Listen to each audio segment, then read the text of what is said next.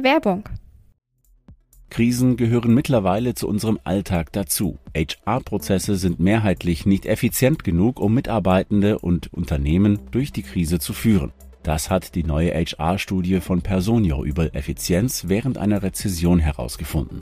Ganze 40 Prozent der Befragten wenden sich bei Fragen nicht an ihre HR-Teams, weil es zu schwierig ist, eine Antwort zu bekommen. Und auch ein Großteil der PersonalerInnen sehen ihr Unternehmen durch ineffiziente Arbeitsabläufe ausgebremst. Deshalb ist es so wichtig, HR-Prozesse jetzt zu digitalisieren und zu automatisieren. So gibst du deiner Personalabteilung mehr Freiraum für wichtigere Aufgaben. Wie du das und andere Krisen im Personalmanagement stemmen kannst, findest du in der aktuellen Studie von Personio unter www.personio.de/audio.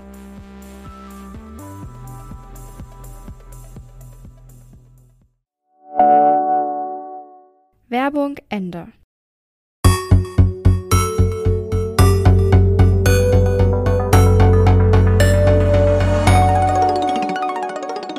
Herzlich willkommen zu einer neuen Folge vom T3N Catch Up.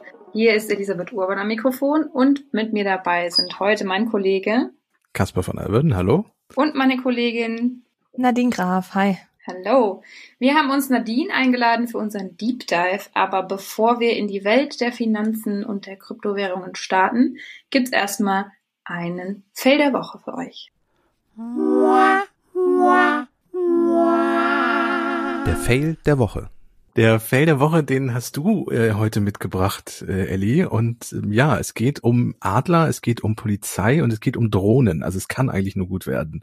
Ja. Äh, was ist passiert? Worum geht's? Ich muss sagen, ich finde diesen Fail der Woche, wir haben ja oft Fails der Woche, über die man sich ganz arg aufregen kann und wo man Leute scheiße finden kann oder was auch immer.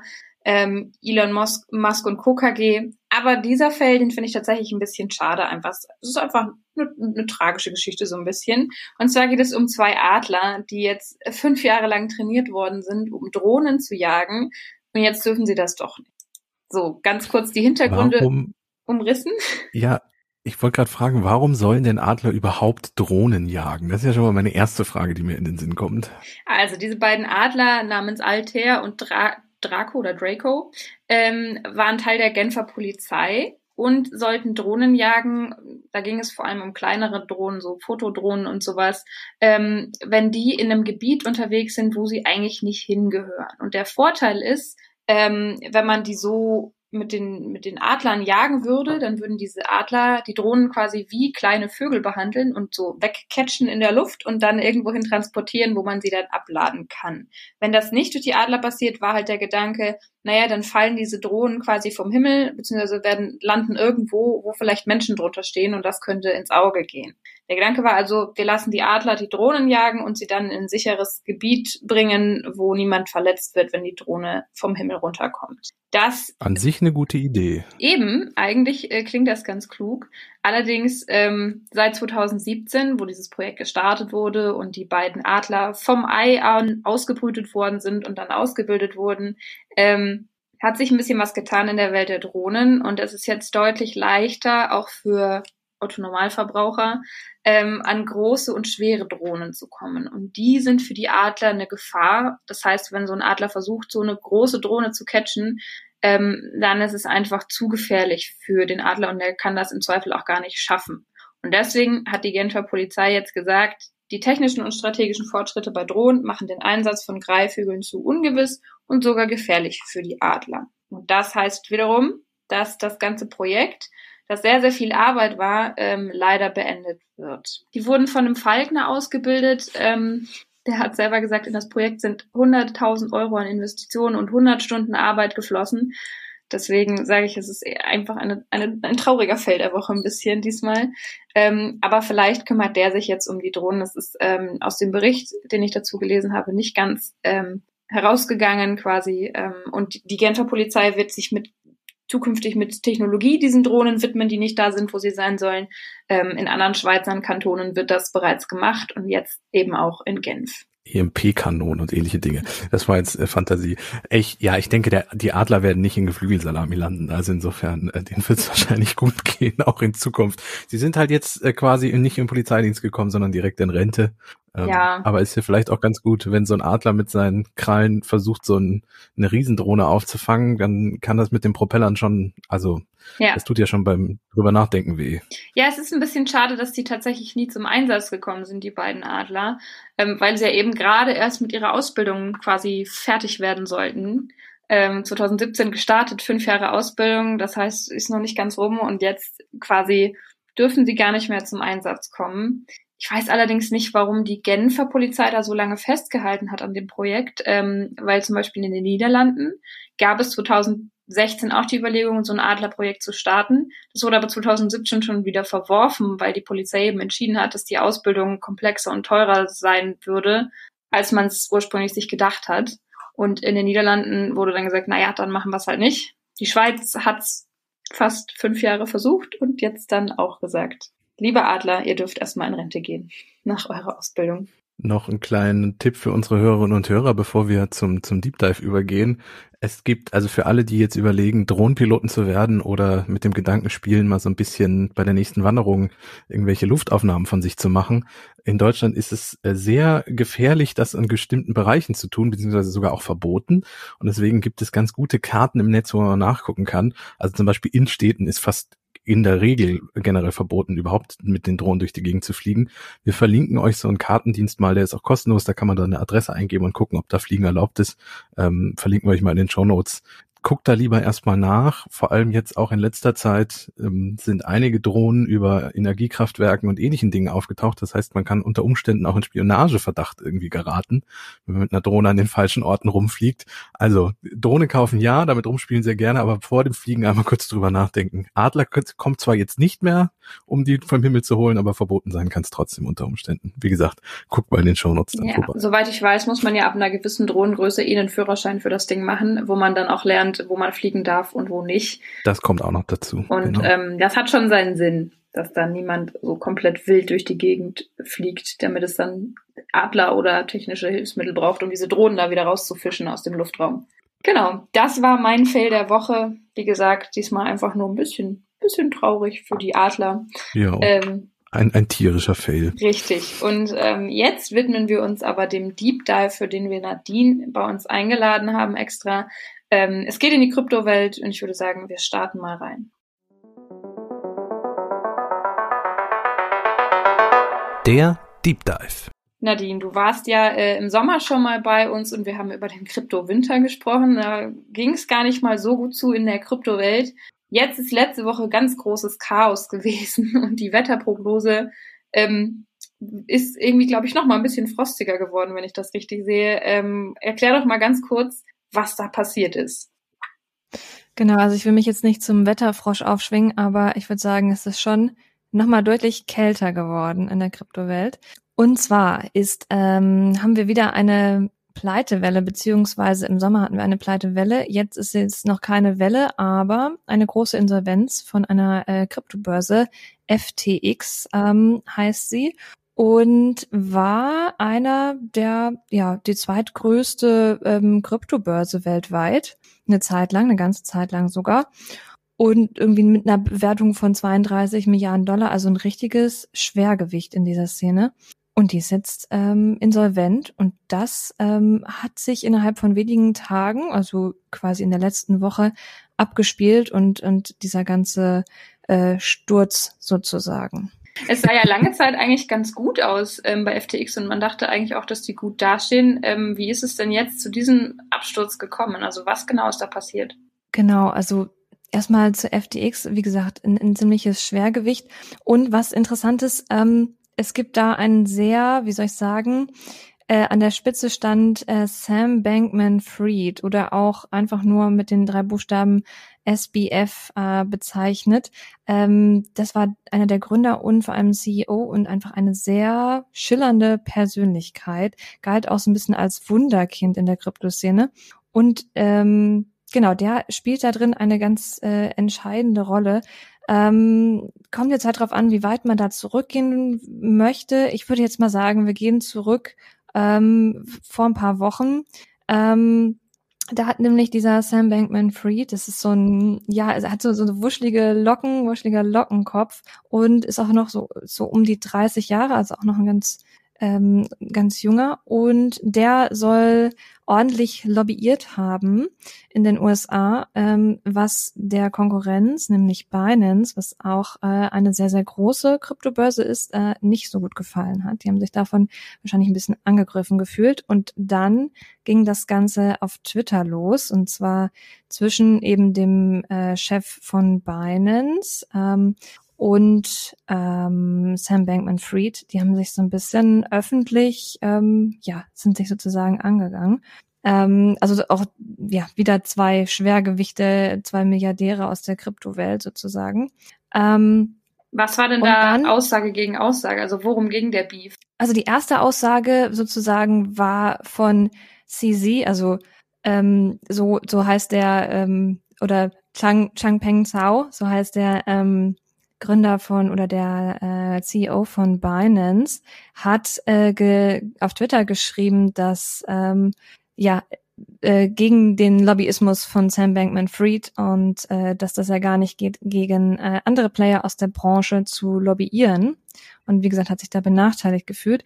Und dann ähm, gab es einen Artikel von Coindesk, also von einer Nachrichtenplattform, ähm, die geschrieben haben über ein anderes Unternehmen von Sam Bankman-Fried, weil ähm, Alameda Research heißt das, ist so ein Hedgefonds und ist sozusagen die Schwester, das Schwesterunternehmen von FTX und ist jetzt mit pleite gegangen, äh, was auch nicht verwunderlich ist, weil die beiden Unternehmen sind sehr eng miteinander verwoben und sogar zu eng. Also sie haben sich ähm, auch sehr abhängig gemacht von dem Token, den FTX rausgegeben hat.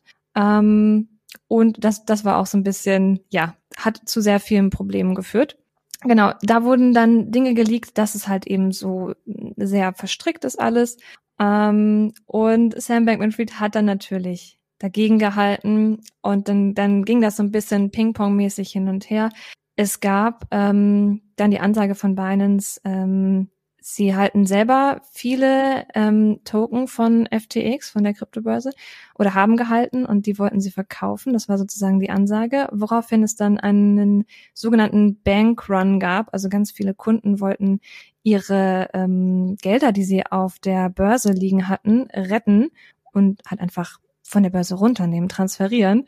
Ähm, genau. Und damit konnte FTX dann nicht umgehen. Das heißt, es gab Auszahlungsschwierigkeiten, ähm, weil halt einfach dieses Volumen an Auszahlungen oder diese Auszahlungswünsche so sprunghaft angestiegen sind. Genau, das hat in ganz, ganz kurzer Zeit, binnen weniger Tagen, FTX dazu geführt, äh, dass es quasi um Geld betteln musste, sozusagen. Und dann war äh, im Spiel, ob nicht Binance FTX, also seinen größten oder einen der größten Konkurrenten einfach aufkauft. Ich wollte gerade sagen, das ist eigentlich ganz clever. Erstmal gepöbelt und dann äh, vielleicht ein Schnäppchen machen. Aber was ist denn daraus geworden? So ungefähr. Ähm, das stand so ungefähr einen Tag im Raum und dann war klar, das wird doch nichts. Binance will ähm, FTX nicht kaufen. Und daraufhin gab es dann natürlich einen noch größeren Bankrun, weil die, die Kunden natürlich noch verunsicherter waren ähm, was dann auch dazu geführt hat, dass zwei Tage später FTX dann wirklich richtig Insolvenz angemeldet hat und äh, in dem Zuge auch äh, Alameda Research, also dieses ganze Imperium des Sam Bankman-Fried ist so ein bisschen, ja, ist gefallen. Nicht nur ein bisschen, es ist wirklich gefallen. Und äh, er ist jetzt auch kein CEO äh, von FTX mehr, sondern wurde auch ähm, ersetzt. Dann gibt es jetzt gerade noch in den letzten Tagen ähm, die Nachricht oder das Gerücht, dass er vielleicht äh, die Börse auch gehackt haben könnte, vielleicht noch mehr irgendwie Gelder gestohlen, sich nach Dubai. Also das sind alles Gerüchte, aber ähm, ja, irgendwie es geht ja. um um sechs Millionen Dollar. Das ist ja auch äh, eine ganze ganz ordentliche Summe, oder? Genau. Also da sind da sind schon ähm, krasse Summen im Spiel. Ähm, kann man denn und, äh, kann man denn FTX jetzt noch nutzen so als äh, also falls man da mal beteiligt war irgendwie, kann man das noch nutzen? Nein, also die, die Auszahlungen sind gestoppt beziehungsweise eingefroren. Das heißt, die ähm, ja, Kunden können quasi nicht mehr auf ihre Gelder zugreifen. Das funktioniert, weil diese Börse ja eine, ein, ein zentraler Anbieter ist. Das heißt, es liegt alles an dem Unternehmen. Ähm, was in der Kryptowelt erstmal nicht unbedingt der Fall sein muss. Es gibt nämlich auch äh, Börsen oder Anbieter, die dezentral sind.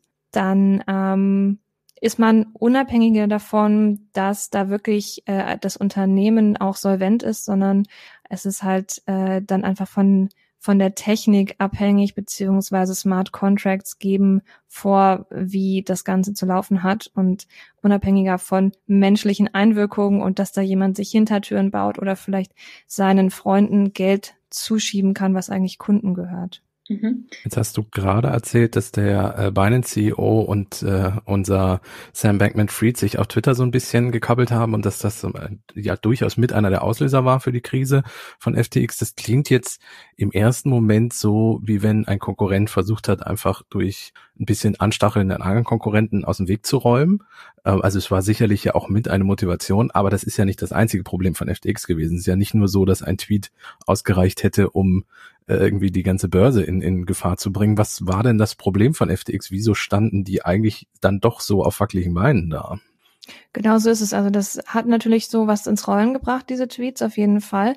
Aber das wäre ja nicht, der Stein wäre nicht ins Rollen gekommen, wenn da nicht schon Probleme vorgelegen haben hätten. Und das war so, dass sich da ähm, ja, dass es sehr starke Verbindungen gab zwischen den verschiedenen Unternehmen, die Sam Bankman-Fried äh, geführt hat. Und da sprach ich eben schon von Alameda Research, das ist eben ein Hedgefonds, der ähm, Gelder bekommen hat, weil es dem Hedgefonds wohl nicht so gut ging, Gelder bekommen hat von FTX, was nämlich Kundengelder waren und damit dann ähm, ja gehandelt hat. Und äh, das ist natürlich etwas, was nicht sein sollte, wenn es zwei unabhängige oder als zwei unabhängige Unternehmen geführt wird. Ne? Ja, und noch dazu Geld von den Kunden, was zum Spekulieren genommen wird. Also es ist ja nicht mal, dass man das eigene Firmengeld irgendwie nimmt, sondern das Geld von den Kunden, was man gerade eingetrieben hat, zum genau. Spekulieren. Ja. Genau. Und dann noch ein weiterer Teil war ähm, dieser FTT-Token. Das ist der Token, den eben die Börse FTX rausgegeben hat. Ähm, damit können Kunden dann Rabatte auf ihre Trades bekommen. Ähm, und dieser, dieser Kryptotoken ist quasi eine Kryptowährung, die aber nicht sehr liquide ist. Und äh, das hat aber sowohl die Börse als auch der Hedgefonds als Sicherheit genutzt. Das heißt, sie haben einfach zu wenig Reserven gehabt, beziehungsweise die Reserven waren einfach nicht liquide genug, um diesem Bankrun, also diesem erhöhten äh, Nachfragevolumen, äh, dann nachzukommen. Ja. Also jetzt ist klar, ähm, das Ganze ist pleite gegangen. Was bedeutet das jetzt an sich für die Anlegerin, außer dass sie eben jetzt keine Transaktion mehr machen können? Genau, also die Kunden wissen eben noch nicht, ob sie wirklich ihre, ihr Geld wiedersehen werden oder nicht. Und das betrifft natürlich nicht nur Privatleute, die da mit ein bisschen Geld gezockt haben, sondern auch ähm, ja institutionelle Anleger beziehungsweise andere Firmen aus der Kryptoszene. Das können Börsen sein, das können Fonds sein mm, oder andere. Und das ist natürlich gar nicht mal zu verachten, wenn die da halt große Beträge liegen haben, ähm, dass dann ja viele noch in, in Mitleidenschaft gezogen werden. Es sind auch viele, viele Promis, glaube ich, mit dabei, die bei FTX irgendwie ähm, Markenbotschafter und sowas waren, ne? Genau, FTX hat zum Beispiel auch äh, Miami Heat, also ein, ein Stadion in Miami, gekauft äh, für mehrere Millionen Dollar, äh, beziehungsweise die Namensrechte daran, äh, nicht das Stadion, haben sie gekauft und waren ja auch große Sponsoren. Also es war, wie gesagt, schon ein großer Name in der Szene und äh, wahrscheinlich auch ein bisschen darüber hinaus, ja. Ja, unter anderem fallen da so Namen wie Shaquille O'Neal, ähm, also ein, äh, ganz berühmter Basketballstar, Tennisspielerin Naomi Osaka, äh, Baseballstar Stephen Curry äh, und für alle Leute, die äh, vergangene Woche äh, das erste deutsche NFL-Spiel irgendwie mitbekommen haben, da war ja auch Tom Brady auf dem Platz, der Quarterback. Äh, und der hat unter anderem mit seiner äh, damals noch Frau Giselle Bündchen auch Werbespots für FTX gedreht, die dann auch während des Super Bowls und so liefen. Also die Firma hat schon ordentlich auf den, auf den Putz gehauen, um irgendwie da Marketing zu betreiben in dieser ganzen Sport, Sportszene, ja genau, Sportszene. Aber nicht nur die, die Basketballer und die Footballer und die äh, Topmodels sind betroffen, sondern zum Beispiel auch ein Pensionfonds von Lehrern aus Ontario Ontario. Die hatten da nämlich 95 Millionen Dollar rein investiert und ähm, ja, da ist die Frage, wie geht's denn nun mit der Pension äh, de, dieser Lehrer weiter? Also es trifft auch die kleinen Leute in Anführungszeichen. Genau, ich glaube, das überwiegend. sehr vielfältig, was da alles betroffen sein kann und ich glaube, das wird uns auch so in den nächsten Monaten noch ein bisschen ähm, beschäftigen so in so ähm, in Anführungszeichen unsicheren Zeiten, die ja eh gerade finanziell so ein bisschen bestehen, ist das dann, ähm, glaube ich, für die Menschen nochmal eine Verunsicherung, wenn die vermeintlich sicheren Krypto-Investments, die sie da gemacht haben, jetzt äh, auch noch ähm, quasi in sich zusammenfallen. Ja, dazu muss man aber auch sagen, das ist natürlich ähm, so eine Sache mit seine eigenen Kryptowerte auf einer Börse liegen lassen. Also klar, es ist erstmal, diese Pleite ist erstmal ein großer, großer Image-Schaden für die ganze Kryptowelt. Das ist äh, ein großer Player, der da viel Vertrauen verspielt hat und genau auch einfach ähm, für die ganze Branche Vertrauen verspielt hat, obwohl es natürlich auch Bereiche gibt, die ähm, mit FTX gar nichts zu tun haben. FTX ist ein ein Unternehmen, ein zentraler und nicht regulierter ähm, Player sozusagen im Markt. Es gibt aber auch und und ähm, das ist der große Unterschied auch äh, de den dezentralen Finanzbereich. Das ist das, was ich eben gesagt habe mit dezentralen Kryptobörsen. Das heißt, ähm, bei FTX handelt es sich um CFI, also zentrales Finanzsystem mhm. quasi. Ähm, und DeFi dagegen wäre dann eine dezentrale Börse, wo eben ähm, Smart Contracts die Regeln machen. Und je nachdem, wenn die Smart Contracts halt so angelegt sind, dass alles transparent ist, ist es halt eben transparent und auch ein Stück weit ähm, frei davon, dass im Nachhinein dann noch äh, von menschlicher Hand manipuliert wird.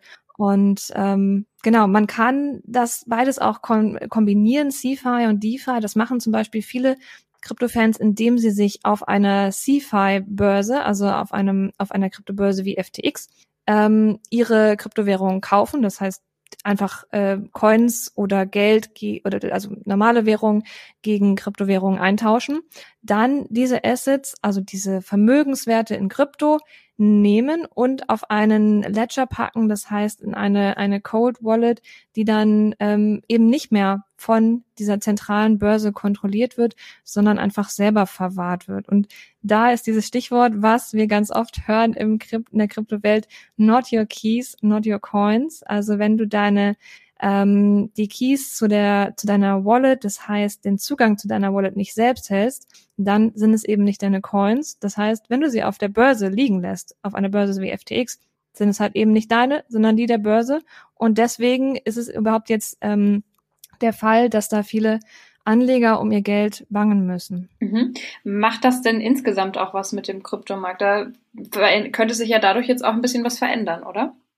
Genau, also erstmal natürlich dieser große Vertrauensverlust und dann wird natürlich jetzt dadurch auch ähm, der Ruf nach mehr Regulierung laut, ne? Ähm, weil wie gesagt, das ist zum, zum Großteil alles noch unreguliert. Ähm, man muss aber auch sagen, FTX ist ein Unternehmen, das äh, seinen Sitz auf den Bahamas hat. Das hat es natürlich nicht äh, umsonst. Und ähm, es ist schwierig, da zu, zu regulieren, beziehungsweise zu regulieren, sodass solche Pleiten verhindert werden können. Und wenn wir in den traditionellen Finanzbereich schauen, 2008, große Krise, viele Pleiten, obwohl der Bereich ja der am strengsten regulierte Bereich überhaupt ist. Mhm. Nun ist es auch so, dass ja äh, lustigerweise die Rufe nach Regulierung ja auch aus der Branche kommen. Also es ist jetzt nicht so, dass mhm. von außen zum Beispiel Politikerinnen irgendwie sich hinstellen und sagen, wir müssen die Kryptobranche mal irgendwie regulieren, sondern dass das auch von innen heraus teilweise passiert. Ähm, warum wollen Leute aus der Kryptoszene, dass man sie reguliert? Ja, das wollen sehr viele Leute aus der Kryptoszene, das stimmt. Das hat ähm, was mit ähm, zum einen Fairness zum tun, mit anderen, zum anderen aber auch vor allem Planungssicherheit für die Unternehmen und für die Player. Das heißt, wenn ich als ähm, jemand, der oder oder Firma, die im, im Kryptobereich tätig sein möchte oder auch investieren möchte in den Kryptobereich, ich weiß, worauf ich mich einstellen kann, wie Dinge reguliert sind, was erlaubt und was nicht erlaubt ist, kann ich natürlich besser planen. Das heißt, äh, Unternehmen müssen langfristig planen. Ähm, und das ist denen sehr wichtig, dass man da halt einfach weiß, was geht und was nicht geht und damit dieser wilde Westen halt eben ein bisschen weniger wild wird. Hm. Ähm, nun ist es so, dass die ganze Geschichte, ja, wir haben ja schon kurz drüber gesprochen, eine ganze Auswirkung auf den Kryptomarkt hat. Also Regulierung haben wir jetzt gerade angesprochen, aber es ist ja auch so, dass mit ähm, dieser Börse FTX ja auch andere Unternehmen in Schwierigkeiten geraten, weil sie zum Beispiel teilweise sehr viel Geld in FTX selber gesteckt haben. Und es ist jetzt auch so, dass äh, zum Beispiel der Krypto-Leasing-Dienst BlockFi ähm, gesagt hat, äh, wir können keine Zahlung mehr äh, irgendwie nach außen gehen. Also wir müssen gerade kurz mal an der Stelle sagen, keine Transfers mehr möglich. Äh, das heißt, unter Umständen der nächste, der irgendwie von der Pleite betroffen ist. Ähm, diese FTX-Geschichte wird uns noch ein bisschen begleiten. Oder es ist jetzt nicht so, nur weil FTX Insolvenz angemeldet hat, äh, ist alles gut, sondern da, da kommt noch ein bisschen was. Der Winter wird noch mal ein bisschen härter, oder? Auf jeden Fall. Ich glaube schon, dass uns da, äh, dass uns das, wie gesagt, noch ein bisschen beschäftigen wird. Und gerade BlockFi ist natürlich ein interessantes Beispiel, weil genau dieses Unternehmen wurde von FTX gerettet im Sommer. Die haben da mehrere Millionen ähm, Dollar investiert, ähm, beziehungsweise das Unternehmen gekauft und ähm, dann äh, erklärt das natürlich auch, warum ähm, das jetzt so große Auswirkungen hat, dass FTX pleite gegangen ist. Und das zeigt aber auch, wie sich ähm, das Image von FTX, aber vor allem auch das Image von Sam Bankman-Fried jetzt so um 180 Grad gedreht hat. Von ich bin der Retter in der in der äh, im Kryptowinter und kaufe andere Unternehmen auf und rette sie zu ähm, ups ich habe ja doch hier auch ähm, vielleicht aufs falsche Pferd gesetzt ähm, mich überschätzt mich verspekuliert und ähm, genau dann bricht das Ganze so ein bisschen kartenhausmäßig zusammen. Ja, also äh, um es abzuschließen, ist, im April war es noch eine große Party auf den Bahamas, wo äh, alle Leute irgendwie hinkamen, von Bill Clinton über Tony Blair bis hin zu allen Kryptogrößen und sich gefeiert haben. Und jetzt im November ist es äh, Katerstimmung und äh, viele Pleiten, die wahrscheinlich noch auf uns zukommen. Äh, und ich, ich sehe auf alle Fälle Nadine natürlich vielleicht noch ein, zwei Mal werden müssen einladen, um über so Themen wie FTX und alle möglichen Pleiten zu reden. Ähm, eine allerletzte Einordnung noch von dir. Ähm, das ist ja nicht, weil es wird jetzt sogar von äh, Krypto-Kernschmelze gesprochen und die ganze Branche in der Gefahr und so. Ähm, so schlimm ist es nicht, oder? Es ist jetzt nicht so, dass wir äh, dich als Krypto-Experte insofern verlieren, als dass wir über Krypto nicht mehr sprechen müssen, weil sich das Thema erledigt, oder? Nee, das kann ich mir ähm, dadurch nicht vorstellen. Ich, ich glaube auch, also Kernschmelze, ja, das finde ich schon ein bisschen, bisschen zu hoch gegriffen, muss ich sagen, weil ähm, es gibt ja auch noch viele Anbieter in dem Bereich. Das ist ja, wie gesagt, auch nur eine, eine Börse von vielen. Klar, auch der Bitcoin hat dadurch ordentlich gelitten und viele andere Coins. Das, da ist schon viel, viel Börsenwert verloren gegangen.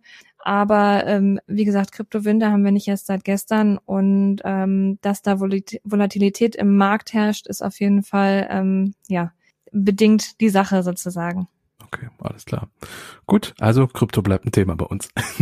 Genau, und ich hoffe, nächstes Mal hören wir uns wieder, wenn die Temperaturen sozusagen ein bisschen frühlingshafter werden ähm, in der Krypto. Ja, wir, wir schauen mal. Cool, vielen Dank. Gut, dann machen wir weiter ähm, mit einer noch etwas neueren Kategorie in unserem Podcast, nämlich dem Netzfundstück. Und das kommt diesmal von Caspar.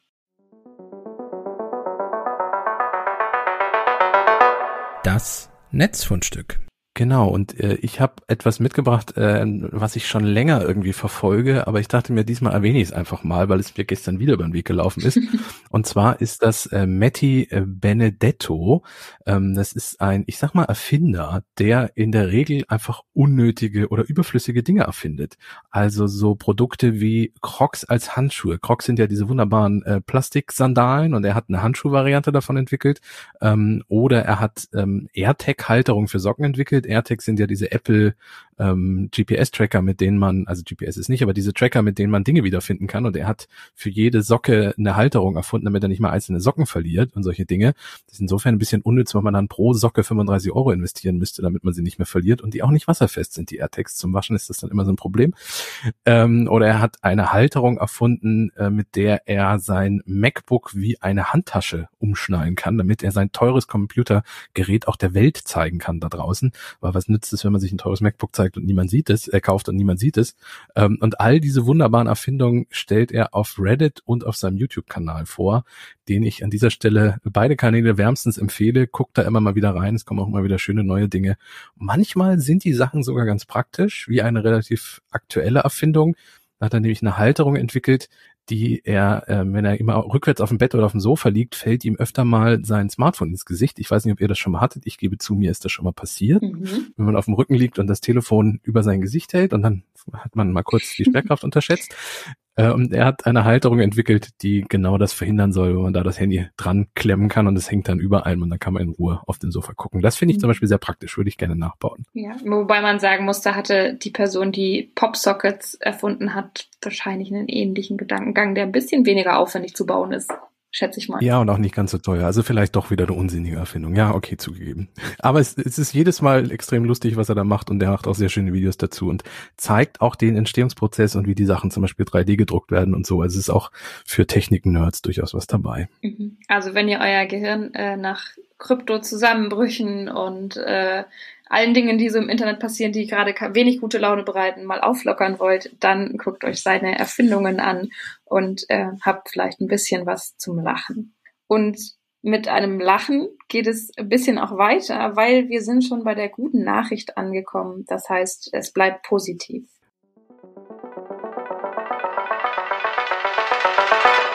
Die gute Nachricht.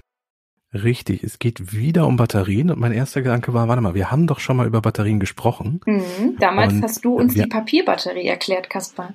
Richtig, genau. Ich glaube, Stella hatte sie gefunden und wir haben dann darüber gequatscht, dass man aus Papier jetzt irgendwie Batterien machen kann, die man per Wasser aktiviert. Ähm, diesmal ist es eine etwas andere gute Nachricht. Wir bleiben im Batteriebereich. Diesmal geht es aber um Pilze. Ähm, und zwar ist es Forscherinnen der Johannes Kepler Universität Linz, also in Österreich, gelungen, ähm, den glänzenden Lack Lackporling. Das ist, also ich finde Pilznamen sind sowieso so großartig, äh, aber den glänzenden Lackporling so, äh, ich wollte gerade sagen umzubauen, aber von ihm äh, Haut zu nehmen, Pilzhaut und mit dieser zum einen äh, Leiterplatten zu bauen. Also in Computern sind ja ähm, verschiedene Leiterplatten drin, auf die man elektronische Bauteile drauf lötet und die dann miteinander kommunizieren und das geht eben auch mit dieser Pilzhaut und diese Pilzhaut auch in Batterien einzusetzen. Und das Coole ist, dass die zum einen Temperaturen bis 200 Grad aushält, dass sie ungefähr so dick ist wie Papier, wenn man sie von diesem Pilz abnimmt und dass sie vor Feuchtigkeit und äh, UV-Licht geschützt auch 200 Jahre hält äh, oder hunderte Jahre sogar schreiben die Forscherinnen. Ähm, wenn man Feuchtigkeit oder UV-Licht dranpackt, ich meine, es ist ein Naturprodukt, dann zerfällt es und das ist gleichzeitig auch ein Vorteil.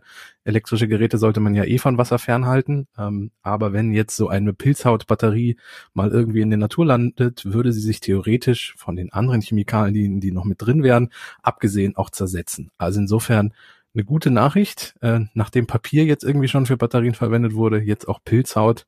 Ja, ich tippe mal so in fünf bis sechs Jahren kann man Batterien genüsslich vor sich hin lutschen und es passiert nichts Schlimmes mehr, wenn das so weitergeht.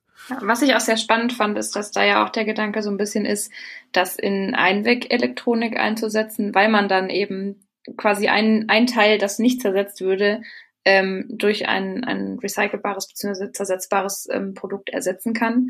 Und ähm, mal kurz zu, zu, damit ihr euch das vorstellen könnt, dieser glänzende Lackporling, das ist so ein Baumschwamm. Also eigentlich ähm, besetzt er einen Baum und entzieht dem Nährstoffe. Ähm, und umso schöner ist es doch, wenn man den in sowas Praktisches umwandeln kann. Ähm, der ist an sich auch nicht essbar. Ähm, der wird allerdings in der ostasiatischen Medizin zum Beispiel ganz viel schon verwendet, ähm, also schon bewährt da ähm, und jetzt eben vielleicht bald auch in Batterien und so weiter als äh, Leit, Leitmittel. Und das ist doch mal eine spannende, gute Nachricht zum Schluss unserer Podcast-Folge. Gar kein Aber von dir, Elli. Diesmal nicht. Ähm, tatsächlich, also klar, man muss, man muss wahrscheinlich noch äh, sehr viel mehr rausfinden, was das kann, und dann wird es wahrscheinlich irgendwann eine große Reishi, nein, es ist ja kein Reishi, sondern es ist ein Lackporling. Ähm, es wird wahrscheinlich große Lackporling-Plantagen irgendwann geben, vielleicht. Ähm, also es gibt sicher noch einiges zu tun, aber ich finde die Idee gut. Also ohne großes Aber. Ich, ich finde, Lackporling klingt auch schon so nach Batterie. Also eigentlich hätten die Forscherinnen das auch schon früher mal rausfinden können, ja, oder? Ja, es klingt auch echt, es klingt auch echt ungesund tatsächlich. Also ja, definitiv. Ähm, ja, mit dieser, also wir sind gestartet in der Tierwelt, wir hören auf bei den Pilzen und damit ähm, verabschieden wir uns auch von euch für diese Woche.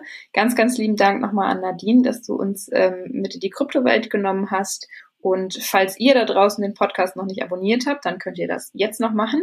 Ähm, gern die Glocke aktivieren, dass wir jeden Mittwoch pünktlich in euer Postfach kommen. Und wir freuen uns natürlich auch, wenn ihr uns äh, Oma, Opa, Hund, Katze, Maus empfehlt, ähm, damit sich unsere Hörerschaft vergrößert. Und ansonsten bleibt mir nicht viel übrig, außer zu sagen, bis nächste Woche und tschüss. Vielen Dank. Tschüss. Dankeschön. Ciao.